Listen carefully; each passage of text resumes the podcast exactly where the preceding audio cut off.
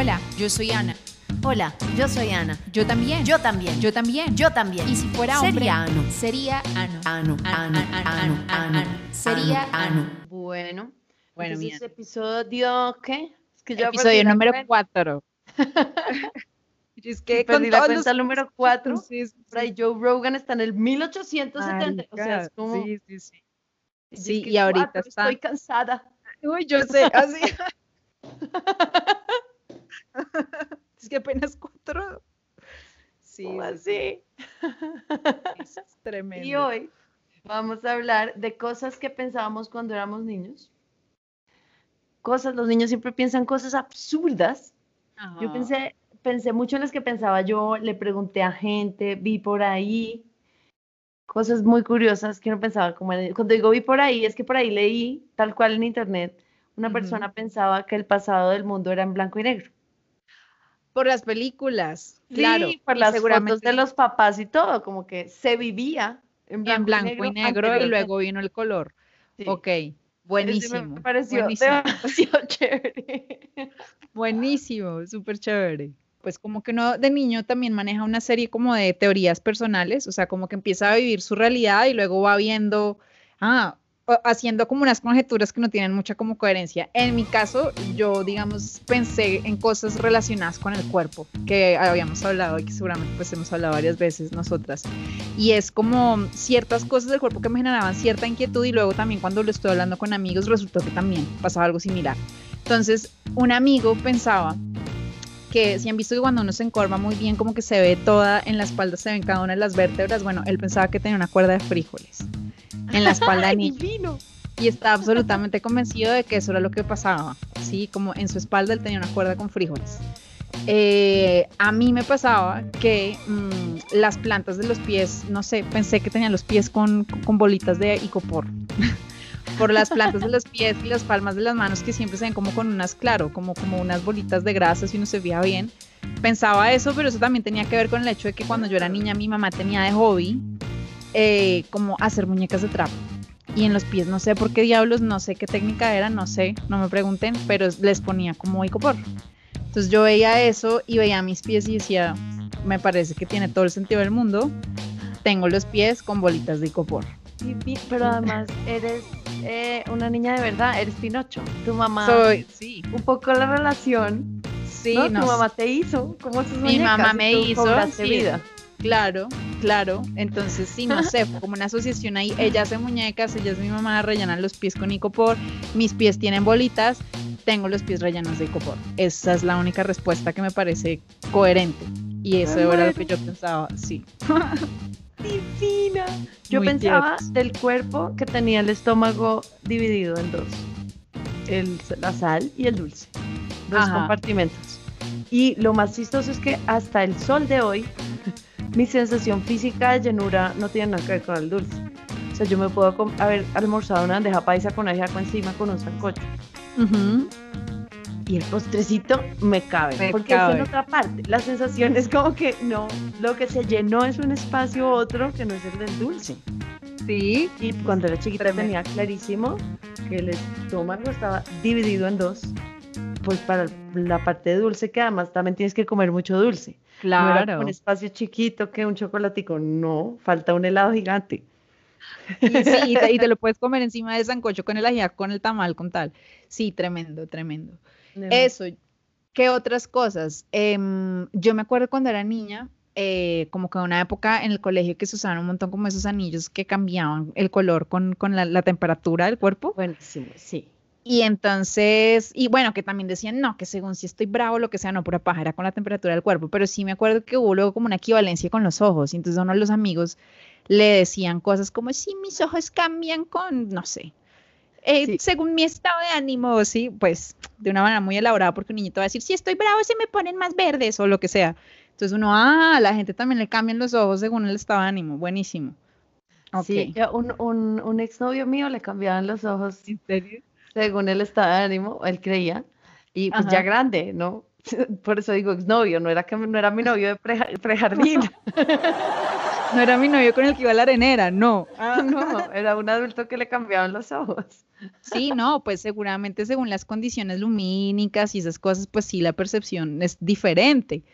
Pero a menos de que uno sea, no sé, como un calamar que tiene como células que cambian de colores, como pues no, realmente no Sí, te van a cambiar mucho, sí. Camaleón, no. Sí. Este mismo sí, sí. novio pensaba que, que cuando chiquito, que revolver, uno revolvía para un lado el azúcar, el milo, lo que sea, y si cogía para el otro lado, desrevolvía. Revolvía. ¡Ay, sí!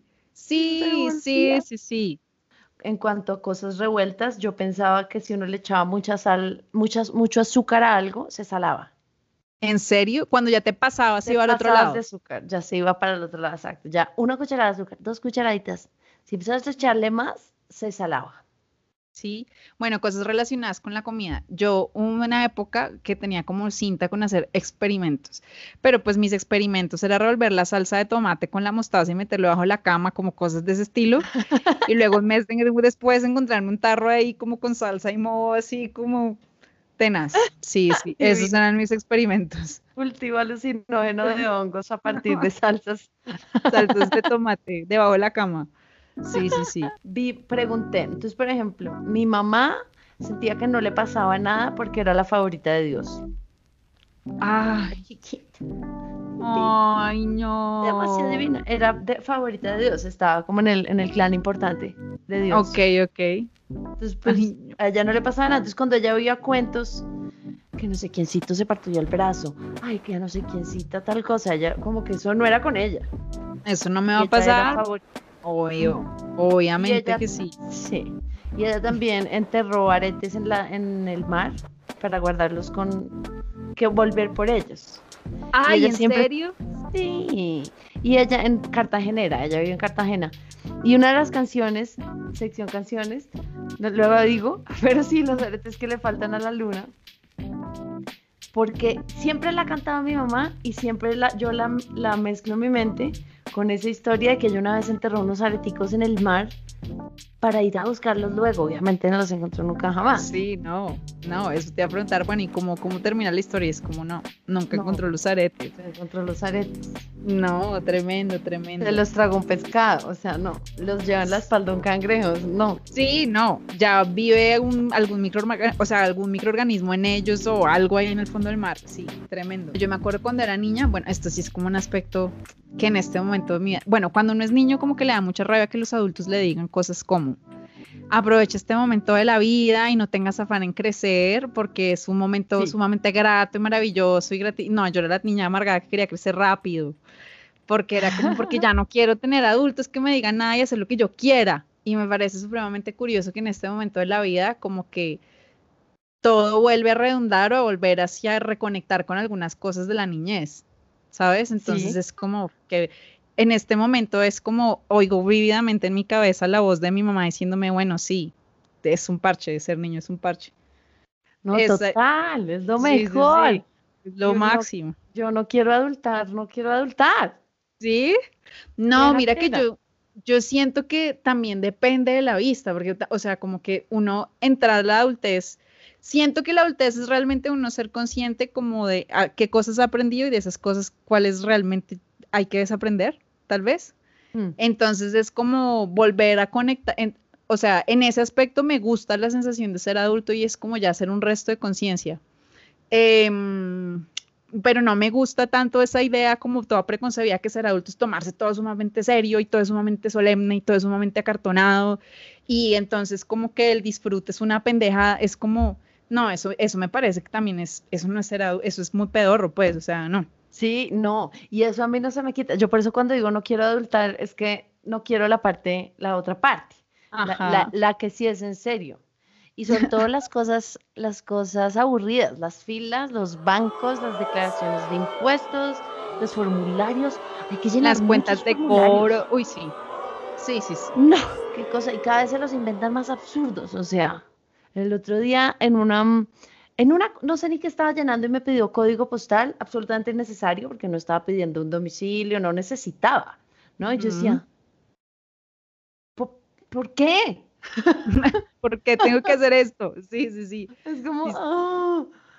"Ah, No, porque eso es, además te encierra mucho más si justo tienes un alma de niño como lo que te, a lo que tú te refieres. Uno puede vi- vivir la vida con curiosidad, con juego, con alegría, no olvidarse nunca de bailar, siempre querer eh, que el postre sea igual de grande al almuerzo. eh, Sí, como volver a conectar con lo que uno disfruta. Es que yo siento que lo que está un lo que es un poco raro es pensar que ser adulto es "Ah, ya no necesito disfrutar, porque eso es tomarse la vida en serio. No es como, no. Me parece que sigue siendo una vista sumamente infantil ahí sí, pero desde la inmadurez. Y además de eso, sumamente aburrida. O sea, es que uno cómo hace. ¿Cómo sí, oye, madura, no, qué madura. No, el otro día yo estaba sentada, estamos sentados comiendo pizza con mi novio y los hijos. Los hijos son una cosa muy chistosa de ver, son divinos. Ajá. dicen unas cosas. Por ejemplo, el otro día la chiquita dijo, estaba súper impaciente por jugar algo. Y nosotros Ujú. estábamos en la cocina arreglando el almuerzo o whatever. Pues ya, paciencia. Te falta un poco de paciencia. Ella respondió, pues a ustedes les falta despaciencia. Ay, no, lo máximo. Ella lo que quería decir es lo que les falta es moverse, apúrense. Es como, olvídense, están haciendo, lavando ahí. ¿Qué están lavando ahí? Vamos a jugar. Sí, No. ¿qué están haciendo? ¿Qué están haciendo de verdad? Sí, sí, sí. razón. Y el otro día, y el otro día estábamos comiendo pizza y entonces mi novio tomó, tomó así con el vaso y tragó de mentira. Uh, uh, uh, me va a tomar todo. Y yo reaccioné como si tuviera menos edad que los hijos. Como, ¡Ah! ¡Mentira! ¡No! No, Me quedé pensando, por Dios, tengo Mi años. sí, sí, sí. Sí, lo máximo. Entonces, sí, no sé, Eso como no que se puede perder. Sí, sí, sí, sí, sí. O sea, yo pienso que está bueno el tema como ya tener como cierta noción y cierta conciencia y tener autonomía y creo que eso es lo que uno cuando es niño como que ve en el adulto y le parece lo máximo, es como hacer lo que se me dé la gana y no tenerle que pedir permiso a nadie y que no me digan que tenga paciencia y no. Sí, pero luego también cuando eres adulto es como, bueno, no, la vida te dice que tengas paciencia, la vida te dice que tienes que hacer la, la fila en el banco, llenar el formulario, mandar la misma cuenta de cobro con el mismo root impreso cada mes y uno es como, pero ya tienen los valores y todo, o sea, ¿por qué me ponen a hacer esto? Además, esos procesos se los inventó el ser humano, el mismo ser humano que los odia. O sea, yo digo, ¿por qué nos hicimos eso a nosotros mismos? Sí, Lo mismo, no sé, bueno, la semana. Todos odiamos la semana de trabajo tan larga y que el descanso sea solo dos días, o a veces para mucha gente solo un día de descanso, y ese día es como muy corto y, y uno a las 5 de la tarde domingo ya noche, empieza a sentir el lunes como... y, y todos vivimos bajo esa- esas reglas, ujú. y si bien no podemos cambiar las veces que la Tierra da vueltas, ni de la duración de los días, ni de las semanas, sí podíamos decir, ay, trabajemos tres días y gocemos cuatro. sería lo máximo. Ah, O sea, Sí. pongámonos de acuerdo como la misma raza que odia trabajar seis días a la semana. ¿Por qué no? Pongámonos de acuerdo y dejemos de mandar la misma fotocopia del root. Ay, sí, es como ya me parece que lo tienen porque lo tengo que enviar otros 10, otras 10 veces, o sea, pero ¿por qué? ¿Por qué? ¿No? Y es como, pero ¿por qué me ponen en esto? No, a veces puede ser que es algo tan bobo como mandar mails. ¿Sí No, me entiendes? no, Y es como, sí. bueno, el mail es muy conveniente y es mucho más rápido y no te toca hacer fila, pero también llega un punto en el que es como cuando uno está todo el tiempo como cortando y pegando, cortando y pegando, cortando y pegando y replicando exactamente la misma, eh, la misma experiencia, es como que no, ah, no Sí, puedo. Para el trabajo me toca todos los días mandar un correo y todos los días escribo el mismo, el mismo título del correo, ¿no? Sí, Ta, sí, sí. Y sí, a veces digo, bien podría no poner ningún título o podría poner bla bla bla tres, Así, hacer así, tará, así, hacer Llevo tres tará. años, llevo tres años mandando ese correo. Puedo llenar de emojis el título, ¿no? O sea, Dice que alguien lo lee para empezar, o sea, Popos. mm, sí, popositos. y adentro el cuerpo en ruso, en cirilo, así, pues, me das cualquier cosa, cualquier cosa. Sí, sí, sí. Entonces esas cosas de ser adulto es como quítenlas. Unas vacaciones, uno chiquito estaba normal y de repente estaba en la playa. Grande, hay que comprar los pasajes, eh, trabajar por esos pasajes, Sí, sí, sí. llenar los formularios de whatever, estar pendiente, hay que hacer demasiadas cosas para aparecer en la playa. Uno chiquito Ay, era como, sí. pues son vacaciones, tomemos el sol. Sí, tomemos el sol y uno ya aparece porque alguien lo lleva y ya está. No, eso es increíble. Yo quiero Es que increíble. me lleven a la playa. Yo, no, yo quiero aparecer. Ah, Aparecer. si yo pudiera tener, hablando de esas ideas, como cuando era niñita, como qué poder, o sea, si fueras superhéroe o si tuvieras alguna suerte de superpoder, ¿cuál sería el tuyo? Entonces la gente, no, ser invisible, correr rapidísimo, y yo, no, aparecer. Aparece teletransportación, tiempo, espacio. Y yo todavía siento que ese es el que quiero, es como, yo quiero masterizar el arte de aparecer en lugares. Y esto creo que se encadena un poco con nuestro primer episodio también, el tema como no, y el tiempo y la salida. A mí la puntualidad se me mejoraría un resto si pudiera aparecer. Aparecer. ya. Un, dos, tres. Aparecer. ya. Aparecí. Aparecí en el lugar. Aparecí Y las cosas estaban hechas, además. Ay, sí. Como lo de las vacaciones. Apareciste y ya a- a- había habitación de hotel, Ay, sí. había coco locos. Apareces con un coco loco en la mano de una vez, ¿no? En el borde de la piscina. En el borde de la piscina chapoteando o en la playa chapoteando. Ya. Lo máximo. Lo máximo. Sí, sí, sí, sí, sí. Sí, bueno, yo también me acuerdo como eso, cuando era niña también, bueno, o sea, como que sí, obviamente había, estaba muy diferenciado el espacio como de cuando no va al colegio versus las vacaciones, entonces como el paseo versus las, versus na- lo que sea, las obligaciones, que pues, hacer dos tareas y ver televisión el resto de la tarde. una rana, colorear esta Uy. rana. Delicioso. Sí, pegar algodones en la ovejita, o sea, es como, no, lo Sí. máximo, lo máximo. Entonces, como que pensaba que ta- también cuando yo era niña era, eh, cuando estaban las vacaciones y ya se iban a acabar y estaba uno por allá en el paseo, uno era como, pero ¿por qué no nos venimos a vivir acá?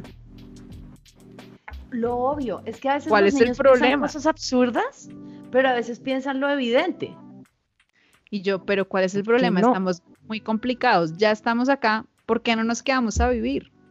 Me parece Estamos maravilloso. felices, yo los veo a todos sonriendo todo el tiempo. Yo creo que es aquí en nuestra vida. Fin. Sí, sí, sí, claro. O sea, aquí hay piscina, aquí no me tengo que peinar todos los días, puedo vivir en mi vestido de baño. No se diga más, quedémonos a vivir acá. Claro. Fin.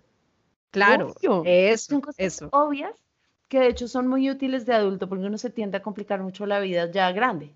Mm, Es como, pero ¿qué hago? ¿Pero cómo hago? ¿Pero cómo le doy tres vueltas a algo? Y finalmente era como, ¿cómo que cómo hago? Quédese en el mismo vestido de baño. Por ejemplo, en el, en el caso de los viajes, una vez haces la maleta. Yo la maleta es una cosa de las que anularía de la vida. Prefiero rellenar formularios. Sí, Hacer maleta, odio hacer maleta. Quisiera como aparecer y segundo superpoder, aparecer con un- una maleta llena de ropa divina ya hecha. Sí, sí, sí. Bueno, yo odio, odio no, pero sí tengo que reconocer que tengo una resistencia. O sea, como que si hay paseo, puedo con unos días de an- anticipación ir a comprar que algo que falta, que el bloqueador, que no sé qué, pero la maleta sí es así como hasta el último momento. Además que es una cosa que me parece que una vez uno empieza, se demora, ¿sabes? Porque como que la estás empacando, pero luego el día de salir hay cosas que todavía no has terminado de echar, entonces la maleta hasta el último momento no termina de estar hecha, entonces es como que no me gusta hacerlo y es eterno, se toma toda Es la vida. peor. Es lo peor, se toma toda la vida y es donde digo que uno como adulto se debería descomplicar ciertas cosas porque finalmente haces casi lo mismo que hacías cuando eras chiquito y estás al mismo fin de semana en el mismo bikini con un trapo enrollado. Ajá. Y ahí está la maleta, con además que uno empaca como si se fuera del planeta. Sí. Los Sí. siete libros favoritos, No, y sea que me Eh, aburra. 10 pares de calzones como si uno tuviera que tener diarrea diaria o algo. sí, sí, sí. Para dos días, 10 pares de calzones. Diez pares de calzones porque uno no sabe, sí. Exacto, uno no sabe, los zapatos de hacer ejercicio, las chanclas, unos tacones gigantes, porque uno no sabe. Uno si no de sabe repente qué hay un evento elegantísimo. Sí, un vestido de lentejuelas y uno como, "Ma- no, espérate, ¿qué estás haciendo? Vamos a acampar en la playa. paseo, sí, uno se va al paseo y está como cuando tenía ocho años, en el mismo vestido de baño, máximo de dos ahí como para no tenerlo mojado todo el día. Sí, Y sí, sí. ya, has podido llevar nada. Sí, sí, sí. Sí, a mí me ha pasado. Me ha pasado que he sido incluso el tipo, he sido la persona aventada que ha echado además una interfaz de audio. Porque uno no sabe. O sea, y obviamente me vuelvo con la interfaz igualita, ni la volteé a mirar. Es como, ya. Obvio. Y los hay que libros, soy así detenerse. con los libros, es como, porque es que me voy a leer seis libros en los días. no. No, uno dice, no, en una de esas me aburro y. No, pero no te los vas a leer los seis. En serio que Igual, no. lleva uno. Sí. Uno está bien. Uno está bien. Sí. No, pues yo, persona con interfaz de audio, micro, es como por allá, no sé, No, no, no, no, no, no, no. En Sí, un Airbnb claro. haciendo con, con seis personas, haciendo como muchas cosas. Además que tú también cuando te vas con otra gente también vas un poco en parche y entonces como que lo que va surgiendo para hacer es un poco la, como la situación del grupo, ¿no? Entonces es- a veces el plan es sentarse a desayunar y luego hablar toda la mañana en el comedor en chanclas. Ya. Delicioso. ¿Sabes? Y punto. ¿Qué, qué Delicioso. interfaz de audio ni que nada? Obvio. Sí, no, no, y yo viaje No. ridículo con una interfaz de audio, sí. He para sido mis esa grandes persona. ideas que voy a tener, sí, obvio. No, pues yo cuando era chiquita creía una cosa muy chévere que creo que solucionaría todos los problemas de ser adulto y es que el cajero daba plata. Ay, mi hermano creía lo mismo. Sí, como los árboles de manzanas dan manzanas. Pues claro, mi mamá, yo decía, me antojé, ay mamá, quiero no sé qué con esto y con esto. Bueno, Ani, ahorita no, no, ahorita no tengo plata. Pues es el cajero. Sí, sí, sí. No, mi al hermano igual. Por plata, es como, pues vas a ese árbol y coges la manzana. Sí, a mi hermano le pasaba igual. Y entonces mi papá se ríe y es como, o sea, él cree que uno va y reclama, uno por ser uno va y se le parquea hacia el cajero. Y ya salió la plata, o sea, es como, no, es, ah, es un proceso, hay que trabajar, entonces está, ta, y, y La como- plata que está ahí, eh, la tienes que haber trabajado, no es una plata que el cajero da. sí, sí, no, no es que uno se para y es como, hola, ¿qué tal? Vengo por mi plata. No, tampoco. No es así. Pero un poco es así. Mira, me acuerdo de un stand-up comedy de Louis C.K. Que si Dios vuelve y nos ve, es como, pero, pero ahí ¿Qué están, están las haciendo? mandarinas. Sí, We sí, want sí. bacon. Sí, sí, sí, o como que, bueno, pero un momento, porque es que están sacando el petróleo y no sé qué, y es como, no, porque tenemos máquinas, ¿y, y para qué? Para ir más rápido, ¿y más rápido a qué? A trabajar, pero ¿trabajar qué? Si ahí ustedes botan las semillas en la tierra y salen los árboles, ¿qué están haciendo? Exacto. o sea, La, vers- la versión del cajero que da plata es, sí, los árboles que dan manzanas, tal cual. Uno solo tenía que estarse rascando el ombligo y, ay, qué hambre. Pluk.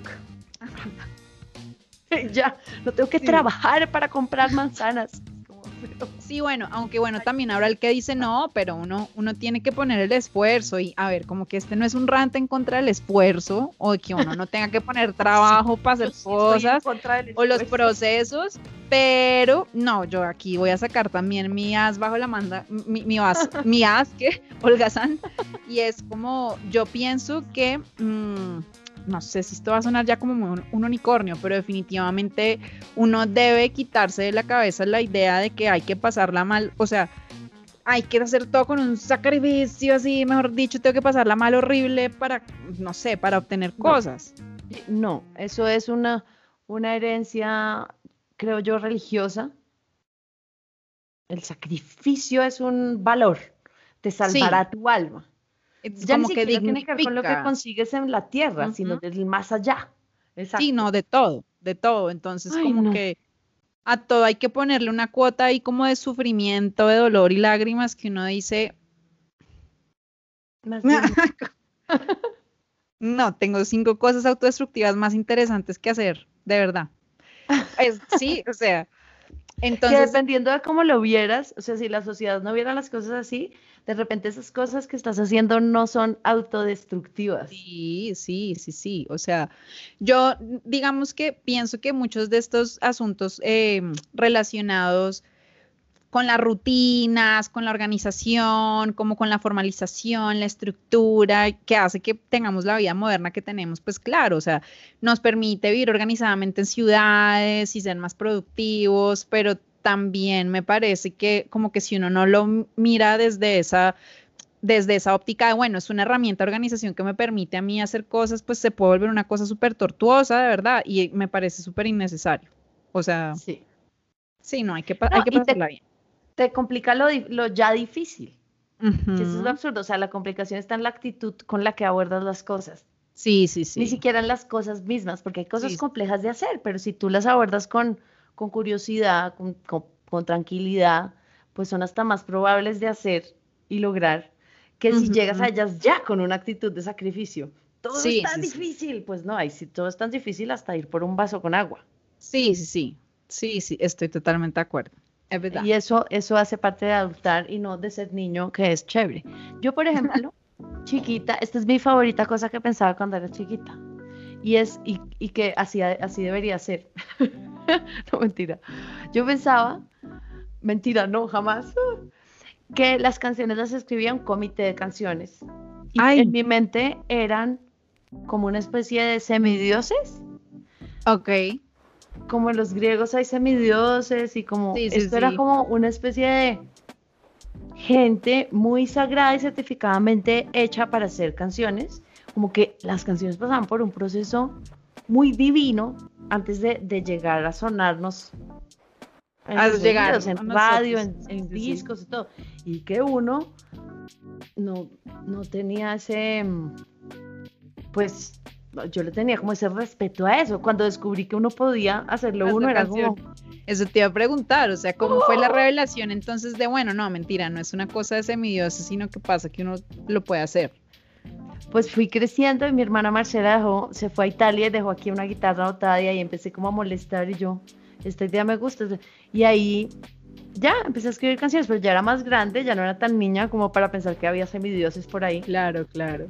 Pero cuando digo que ojalá fuera así y a la vez no, pues digo no, porque si no yo no, no podía escribir canciones, porque no soy semidiosa, soy diosa total. Obviamente. sí, sí, sí, es como y no. no puedo, esas actividades de semidioses. no. Sí, de semimortales, no, Sí, no, ah, sí. Soy inmortal, no puedo hacer Ah, No, no, no. Pero, pero a veces digo, es una bonita manera de tenerle respeto a la música y creo que no sé si se ha perdido o nunca existió, pero a veces hay una música y una música tan mala y tan sí. horrible y tan hecha con nada. Eso es como, uff, no sé, o sea, hay canciones que yo oigo en radio que yo digo, esto lo hicieron a las patadas. Ok. Y no, ya no es ni de gustos, porque uno, entramos ahí en la música y en el discurso de los géneros y, ay, pues el, entre gustos no hay disgustos, y es como, no, sí, Sí, pero sí, hay sí. cosas inmundas Y no, hay y cosas que no. respetos sonoros que, que se vuelven además hiper famosas porque tienen una buena inyección de capital o un, un buen mercadeo, ¿no?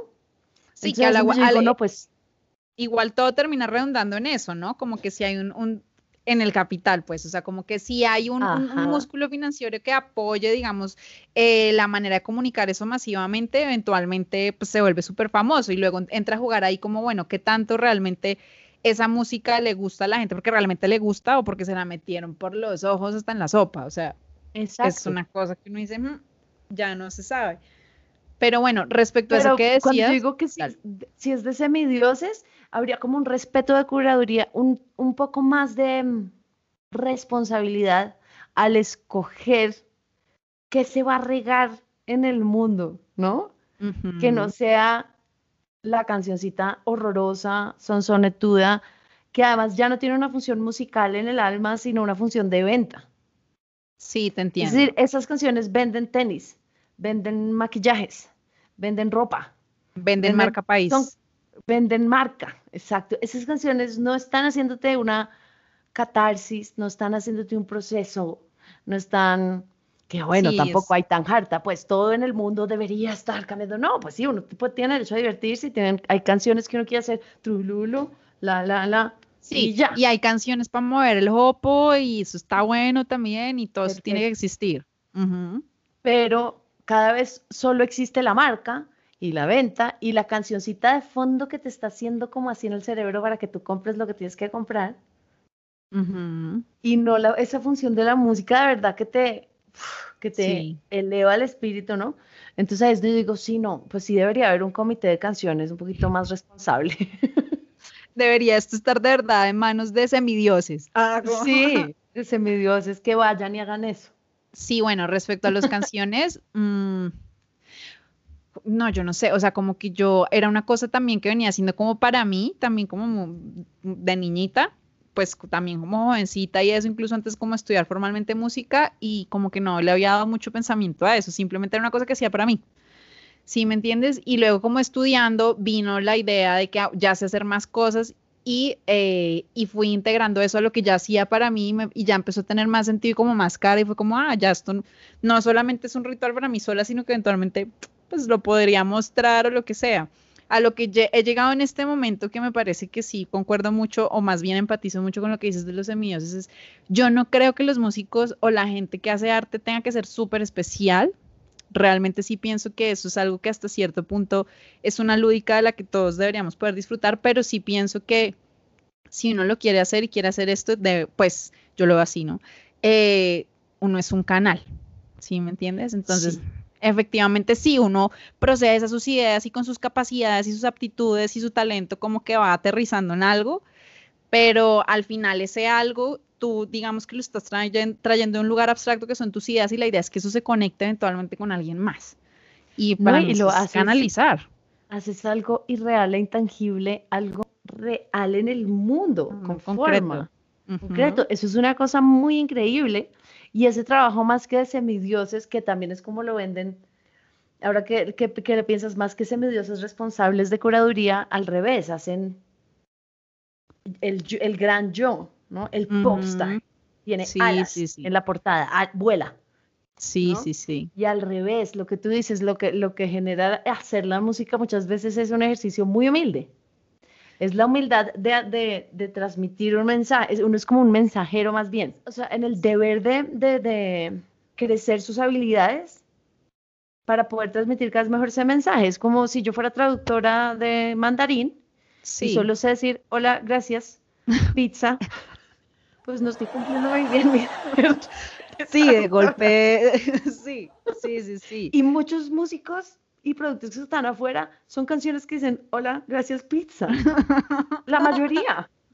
Pero bueno, y yo creo que, yo creo que eso también tiene que ver con el hecho de lo que decías ahorita un poco, y es como que es una cosa muy yoica, ¿no? Es una cosa muy, que bueno, aquí nadie va a satanizar el hecho de que todos tengamos como nuestra identidad y nuestra personalidad y que tengamos una predilección por cómo nos perciben, o sea, entre que digan que uno es buen músico y que no, pues yo prefiero que digan que soy buena, obviamente. Obvio. O sí, y entonces como que con eso se juega un montón y eso también genera identidad y eso todo está muy bien. O sea, el punto es cuando ese es también el único fin y entonces ante eso, pues el hola, ¿qué tal, Popo Pizza? Es Alcanza. tan terrible, si no, y a veces la prefiero a la, a la música que está en yoica de yo soy tan bueno y estudio tanto que me dice esta canción a mí mismo y dice Stratosfúsquila protosplúplica, you know. Una palabreja así que uno como, ¿pero qué es esto? Así. No, hola pizza toda la vida. Sí. ¿Qué es esta palabra en este alejandrino? Así como, sí. Exacto. Sí, no, que como que uno son- nota la pretensión en la misma música y es como, no, ni siquiera la disfrutaste tú haciéndola, o sea, Sí, no, yo siento que son como extremos de la misma cosa, ¿sabes? Sí, Entonces, total. es extremos de la misma cosa, que es una función como muy del ego y muy de cómo me veo y cómo me perciben y todo eso, que nuevamente no estoy diciendo que pensar en eso pues no esté mal, creo que además todos tenemos ese dispositivo, pero es que, o sea, yo sí pienso que cuando uno ya alcanza a, no sé, es que esto suena soberbio, pero sí, como que si uno entiende que uno está canalizando, uno es un canal y uno va a transferir algo a alguien, ya no es solo uno, ¿sí? Exacto. Y es no la es función de la uno. música. La música, los audífonos se los inventaron antes de ayer. La música es colectiva y su función siempre ha sido ritual. Sí, pues es Y una cosa como... Un sonido suena, suena. Por eso Sí. digo que los audífonos son de ayer. La música no es mía. Sí, ¿no? sí, sí. Yo siento que es, ah, bueno, y volviendo al tema a través de los niños y eso, yo siento que es un superpoder la música, cada vez más. Cada vez Total. más. Cada vez más. Ah. Sí, todas es que, oh. Pues es muy lindo las cosas que piensan los niños. Yo acá tengo anotadas otro par. Una, por ejemplo, que me pareció siempre divina, de un amigo que tenemos en común, músico pitón. Mm, y pensaba que, mm, que pensaba que los rayitos de luz que se abren en el cielo a veces, ¿sabes? Que hay las nubes y se ve un rayito, súper sí, rayito. Sí, sí, sí. Ajá. Era, eran, caían en iglesias. Era Dios. Ay, ay, no, muy tierno. Sí, Es como que hacia tierno. dónde va ese rayo para llegar a esa iglesia. Ah, no. Ajá. Muy Esos lindo. rayos eran Dios cayen, llegando. Está, la gente estaba en misa ya ahí comulgando en ese momento. Claro. Es muy divino. Muy tierno, pero claro, uno también se pone a pensar, a- a- hablando de esa imagen y la que dijiste al principio de que era- había gente que pensaba que en el, en el pasado las cosas eran en blanco y negro, también como ese tipo de ideas vienen siendo forjadas a través como de lo colectivo y lo, ¿sabes? Como el cine, la tele, el- o sea, uf, Claro. Dios. impresionante. Ah, Sí, sí, exacto. sí. eso es una cosa completamente Sí. del entretenimiento que se queda ahí. Muy Ujú. loco. Yo creía que las cosas tenían su propio lado. Yo sabía que no, pero creía, como que si les dabas vida. Es decir, cuando estábamos en el colegio aprendiendo que entonces a la derecha de la hoja. Y yo pensaba, pero mi derecha, cuando yo me paro enfrente tuyo, mi derecha no es tu Es- misma derecha. sí, no, Tú tienes tu ajá. derecha porque eres un humano, ¿no? Ajá. Pero la, la hoja sí tiene mi derecha. Yo como que un poco le daba vida Ah, ok. a la hoja diciendo la hoja se merece su propia derecha. Su propia derecha. Voy a escribir en Claro. la izquierda. Así como. Y no era que no entendiera el lado, era que estaba en contra, Sí, o sea, que no tuvieran su propia derecha las cosas. uy, buenísimo, buenísimo. Me, me parece que es un nivel de pensamiento supremamente elaborado. O sea, sí, ¿no? además Acá de eso. llegó carta de la profesora, la niña no sabe, no tiene No se sabe los lados. lateralidad. Yo no, sí, derecha izquierda. Lo que pasa es que derecha izquierda, o sea, Sí. El derecho, la derecha de la hoja es la misma derecha de Ana, es lo que hay que preguntarse. Sí, sí, sí. Ese lo pensaba. Y otro que pensaba musicalmente, muy chistoso, era que Gloria Estefan era mi tía. Ay, no, buenísimo, Sí, buenísimo. porque mi mamá le dio a ese CD hasta que me, yo creo que le tocó rayarlo y comprarse otro. Otra vez, porque Ajá. oía ese disco tanto que en mi yo no sé por qué yo creía que Gloria Estefan iba a venir el jueves a comer. O sea, era, era mi tía. Gloria Estefan era mi tía. Buenísimo. El disco en, en, cuestión era Mi Tierra, creo. creo. Sí, que con ese disco además empezaron a hablar un montón de Quique Santander, porque él ahí ya tuvo canciones de él en ese disco. Pues por lo menos para mí como niña fue como que también ahí fue que fui consciente de, ah, bueno, no son dioses o semidioses del Olimpo, sino que son personas y de hecho son personas que le escriben música a otras personas. Es como, Wow. Yo Sí. pensaba que Gloria Estefan escribía todas, todas sus canciones. O Ah, sea, todos los artistas escribían sus canciones. todas los, sí, sí, sí, Y, sí, y no sí. Entonces como Bob que Dylan y ya. Bob Dylan y ya, sí. Sí, yo, pero este Quique Santander, o sea, ¿cómo así? No, que el colombiano, en el Uy, porque ese disco, uff, ¿cómo sonó ese disco? De- mucho. Ese sí tenía el capital. Sí, muchísimo, muchísimo. Muchísimo, tanto que era mi tía. Gloria Estefan era mi tía. Fue tan Yo creo que- eficiente que yo creo que era tía como de muchas personas. Y todavía le tengo un cariño, o sea, la veo y todavía siento un cariño especial. Dice que, ay, tan linda que será la vida de mi La tía, Gloria. Llamémosla, llamémosla. Yo sé que la hija canta y también es una percusionista así tremenda, tremenda, pues. Ahí está tu prima. buscar mi prima. Sí, mi amor, mi buen amor, mi delirio. Sí, fue aquí el himno sí. de todos los días. La tía Pues, Gloria. No, yo me acuerdo de de mi tierra bella, cun, cun, cun, de mi tierra santa, cun, cun, cun. Y uno así como. Sí, no, o sea, guash, impresionante. sí, un sabor sale de uno. Sí, de un momento a otro. Es uno genético. sí, o Por sea, allá un gen hace, sí. y le va saliendo una piña en la cabeza, así como de tropicalismo. Ah, ¿Qué está pasando? ¿Qué es lo que me está pasando? Así.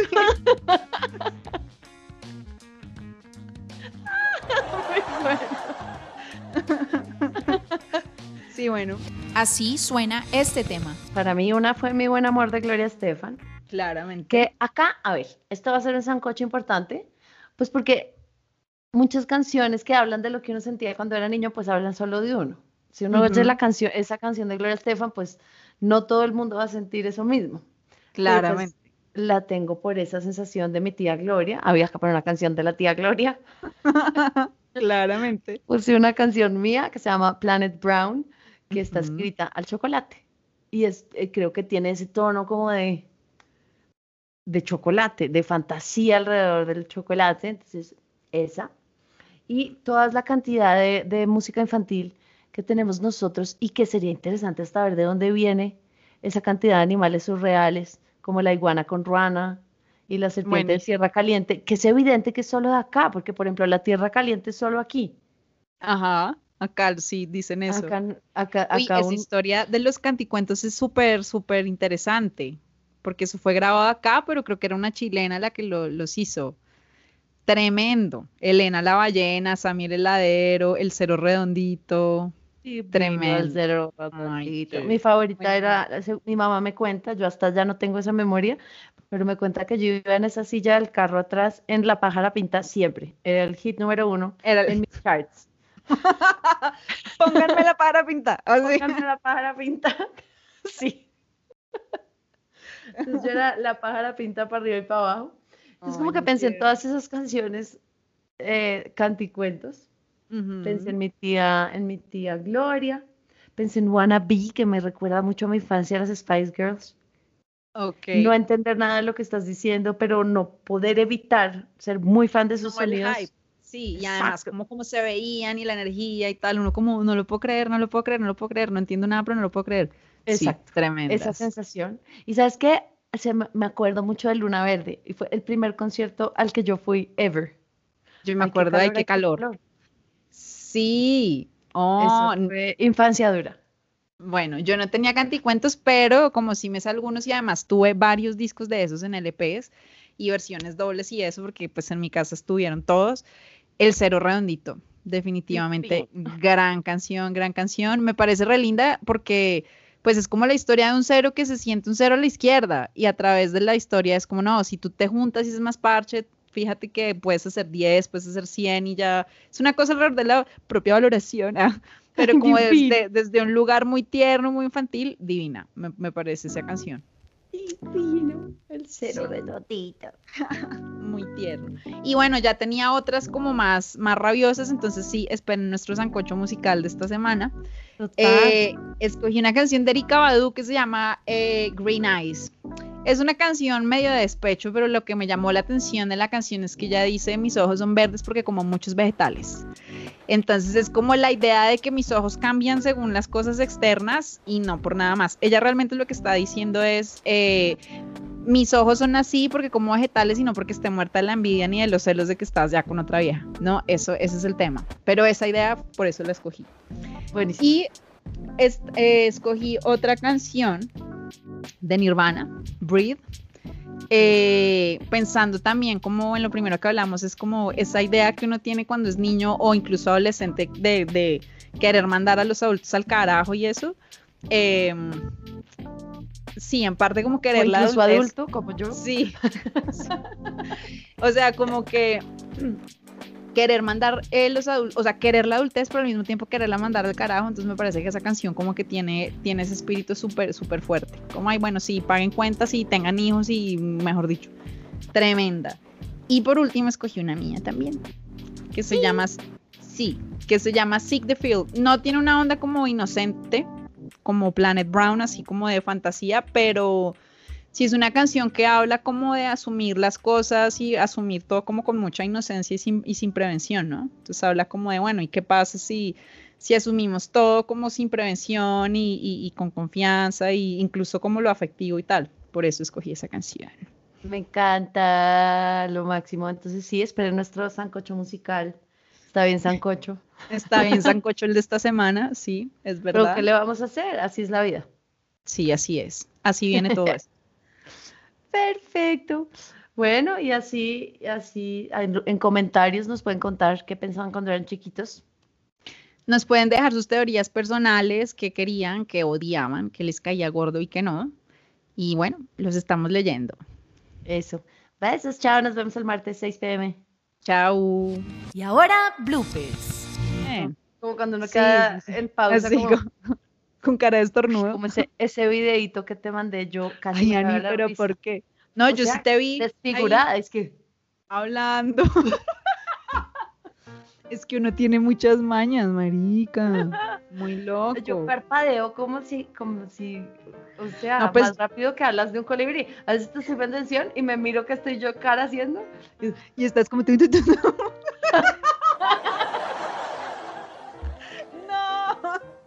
Unas No. muecas. No, yo soy, yo en cambio soy la que se queda así, hasta que el ojo se le reseca, así como. y me veo eso también cuando nos, pues veo los videos y nos veo yo así como, marica, ¿qué es esta cara? Chistoso, Qué chistoso. Pero lo peor es que lo que alcanzo a pensar es como, weón, así me ve la gente. O sea, yo soy, así es. Es como. Así, así me ven cuando estoy poniéndoles atención. así me ven, es como, ¿será que así me ve la gente? Hay gente que le está contando un cuento y uno está haciendo esas caras. Sí, uno está haciendo, uno está haciendo uno, todo es, sí, sí, no, no, no, no, sí, sí, total. Terrible, terrible. He roto siete cauchos. ¿En serio? Empiezo a enrollar y enrollar y enrollar. Sí, hay un punto que me lo dejo y se me olvida y tengo el dedo morado así gigante. es que, au, sí. Estaba muy concentrada. No, pero es verdad que la concentración puede ser peligrosa. Mi papá se arrancó una oreja. ¡Ay, no! ¿Cómo? Un pedacito, un pedacito de oreja porque se sentaba a leer y, y empezaba a hacer, ah, tenía esta manita como de hacer así. Hacer así. Y empezó a hacer así. Estudió y estudió y de repente... ¡crack! Y se ¡Ay, no! la oreja. Tocó llevarlo, tiene cicatriz, llega, llegaron, le cosieron, le pusieron una venda, tiene fotos, las fotos más chistosas del mundo con una venda en toda la cabeza, así cogiéndole la oreja. No, y además el accidente, o sea, el cuento es como, ¿qué te pasó en la oreja? No, y súper escandaloso la venda en toda la cabeza. es como, Además, ¿Qué te pasó? sí. Te caíste en un quinto piso. Es como estaba leyendo y me arranqué la oreja.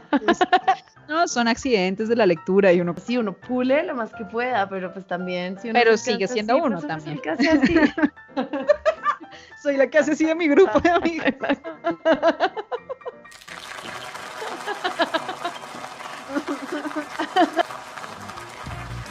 Adiós. Adiós. Yo soy Ana. Yo soy Ana. Y si fuera Y si hombre, fuera hombre, sería sería Ano. Sería Ano. Ano, ano, ano, ano, ano. Sería Ano, Ano.